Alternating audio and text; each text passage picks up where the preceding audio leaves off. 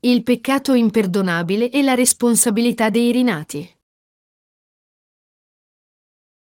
Matteo 12, 31-32 Perciò io vi dico, ogni peccato e bestemmia sarà perdonata agli uomini, ma la bestemmia contro lo spirito non sarà loro perdonata.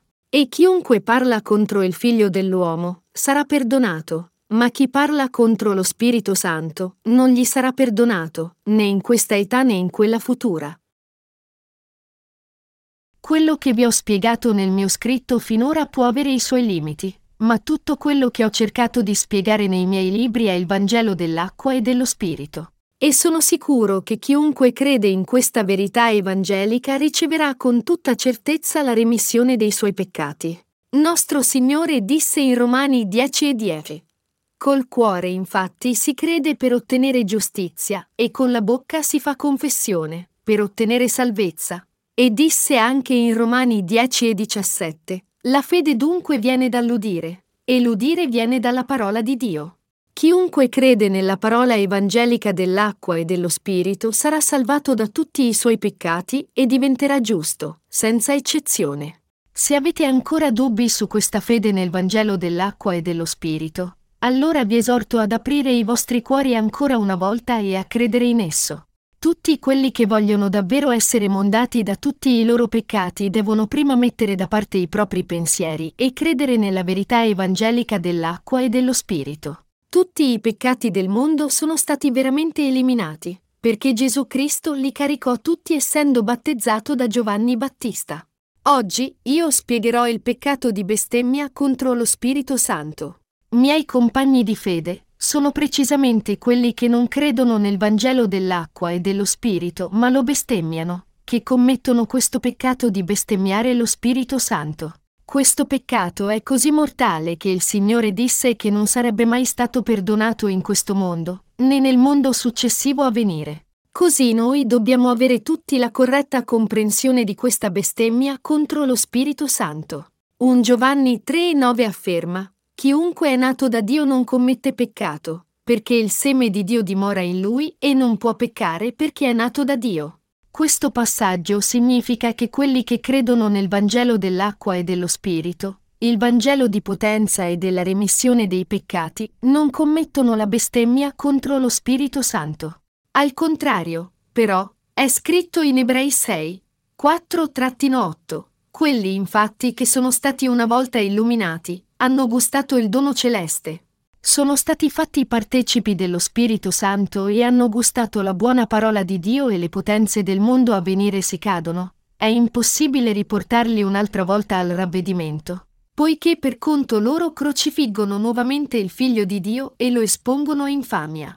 Infatti la terra, che beve la pioggia che spesso cade su di essa e produce erbe utili per quelli che la coltivano, riceve benedizione da Dio, ma se produce spine e triboli, è riprovata e vicina ad essere maledetta e finirà per essere arsa. È anche scritto in Ebrei 10, 26-29. Infatti, se noi pecchiamo volontariamente dopo aver ricevuto la conoscenza della verità, non rimane più alcun sacrificio per i peccati, ma soltanto una spaventosa attesa di giudizio e un ardore di fuoco che divorerà gli avversari. Chiunque trasgredisce la legge di Mosè muore senza misericordia sulla parola di due o tre testimoni. Quale peggiore castigo pensate voi merita colui che ha calpestato il figlio di Dio e ha considerato profano il sangue del patto col quale è stato santificato? E ha oltraggiato lo spirito della grazia? Tutti questi passaggi ci avvisano che se uno, anche se conosce il battesimo che Gesù Cristo ricevette da Giovanni e il suo sangue sulla croce, nega e respinge questo Vangelo. Si sta trasformando volontariamente in uno che bestemmia lo Spirito Santo. Quando la Bibbia parla della bestemmia contro lo Spirito Santo, esso è il peccato di rifiutare e di non credere che Gesù Cristo ha salvato ciascuno di noi attraverso il suo battesimo e sangue. Pertanto, chiunque commette questa bestemmia non può più avere la remissione dei suoi peccati in nessun altro modo. Tali persone non credono che l'imposizione delle mani sul capo delle offerte sacrificali e il loro sangue nel Vecchio Testamento erano la stessa cosa del battesimo che Gesù Cristo ricevette da Giovanni Battista e il suo sangue sulla croce. Ecco perché essi non possono ricevere la remissione dei loro peccati. È scritto in un Giovanni 5 e 16. Se uno vede il proprio fratello commettere un peccato che non sia a morte, preghi Dio, ed egli gli darà la vita, a quelli cioè che commettono peccato che non è a morte. Vi è un peccato che è a morte, non dico egli debba pregare per questo. Il peccato che conduce alla morte qui non è altro che il peccato di non credere che uno commette non credendo nel battesimo che Gesù Cristo ricevette da Giovanni Battista e il suo sangue sulla croce come propria remissione dei peccati. In altre parole, questo peccato di non credere nel Vangelo dell'acqua e dello Spirito è ciò che costituisce la bestemmia contro lo Spirito Santo.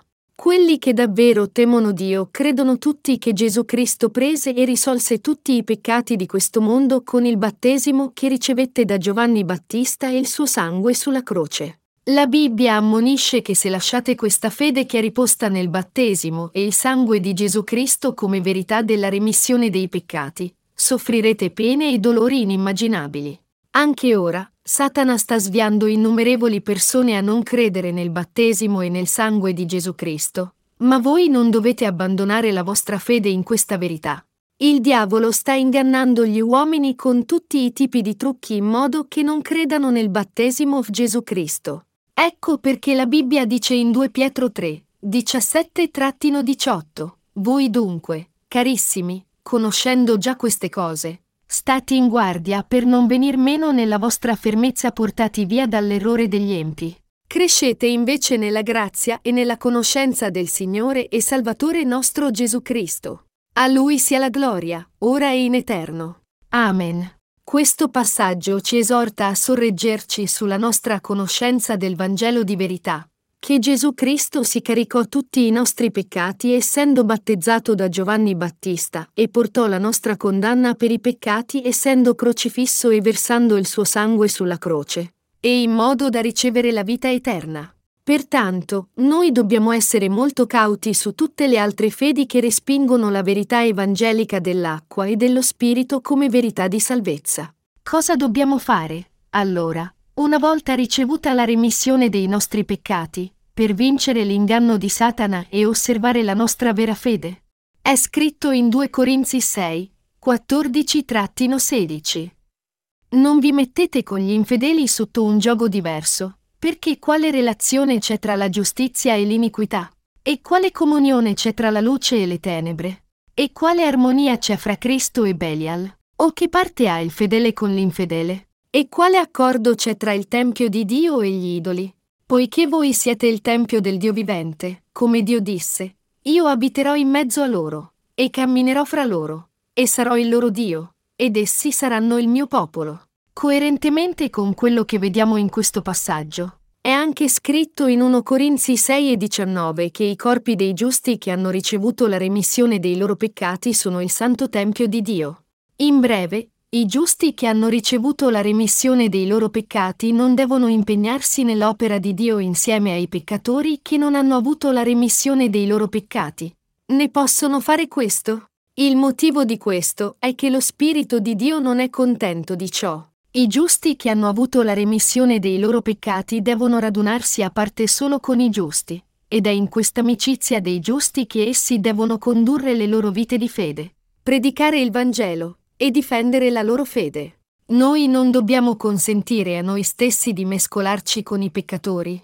Per esempio, se persone che indossano indumenti bianchi dovessero lavorare in una miniera di carbone, non diventerebbero subito tutti neri, Così, se i giusti cercano di servire il Vangelo del Signore con peccatori, essi finiranno col corrompere la pura verità della remissione dei peccati. Se questo succede a noi, perderemo il Vangelo dell'acqua e del sangue, e ingannati da Satana, cadremo ancora una volta in confusione. Satana cerca ogni opportunità di fare preda anche dei rinati quando essi sono separati dalle loro chiese e dai loro leader. Per esempio, come vediamo spesso nei documentari sulla natura, quando certi predatori inseguono una mandria di animali erbivori, sono sempre quelli che rimangono dietro o si separano dal branco che cadono prede e alla fine soccombono all'attacco dei predatori. Proprio così, sono quelli che si allontanano dalla riunione dei giusti che finiranno col perire. Ecco perché Dio Padre ha stabilito la sua Chiesa su questa terra riunendo quelli che credono nel Vangelo dell'acqua e dello Spirito. Riguardo alla Chiesa di Dio, è scritto in Matteo 16, 16-18, e Simon Pietro, rispondendo, disse, Tu sei il Cristo, il figlio del Dio vivente. Gesù disse, Tu sei beato, Simone Bargiona, perché non la carne e il sangue ti hanno rivelato questo, ma mio Padre che è nel cielo. Ed io altresì ti dico, che tu sei Pietro, e sopra questa roccia io edificherò la mia chiesa e le porte dell'inferno non la potranno vincere. Noi dobbiamo fare molta attenzione al fatto che è su questa fede in Gesù Cristo come vero Salvatore che la Chiesa di Dio è stata fondata, proprio come Gesù stesso disse a Pietro. Altrove in 1 Corinzi 1 e 2 è scritto anche quanto seguente sulla Chiesa di Dio, alla Chiesa di Dio che è in Corinto, a coloro che sono stati santificati in Cristo Gesù, chiamati ad essere santi insieme a tutti quelli che in ogni luogo invocano il nome del Signore nostro Gesù Cristo, Signore nostro e loro. L'Apostolo Paolo definì la Chiesa di Dio come la riunione dei santi che hanno ricevuto la remissione dei peccati.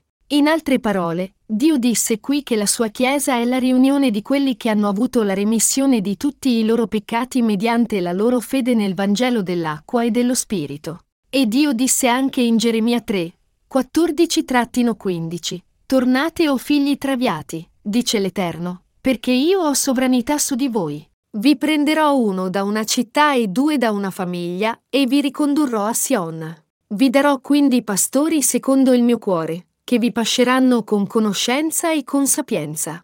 Proprio come ci aveva promesso qui, Dio ha fatto sorgere i servi rinati i cui cuori sono in accordo con il suo come leader della Chiesa e ha fatto operare loro in molti modi, in modo che essi nutrissero i figli rinati di Dio. Proprio come Dio disse qui, c'è davvero la sua Chiesa rinata in questo mondo, e ci sono anche i suoi seri rinati. È volontà di Dio verso i rinati che egli mettesse i suoi pastori nella sua Chiesa per nutrire e prendersi cura dei santi che credono nel Vangelo dell'acqua e dello Spirito con la parola di verità. È così che i santi crescono forti nella verità, L'Apostolo Paolo testimoniò alla sua chiamata davanti al re Agrippa, dicendo, liberandoti dal popolo e dai gentili, ai quali ora ti mando, per aprir loro gli occhi e convertirli dalle tenebre alla luce e dalla potestà di Satana a Dio, affinché ricevano mediante la fede in me il perdono dei peccati e un'eredità tra i santificati. Atti 26, 17-18.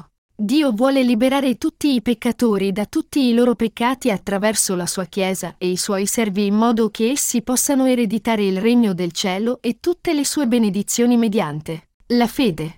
Diventare membri della Chiesa di Dio è il privilegio dei salvati.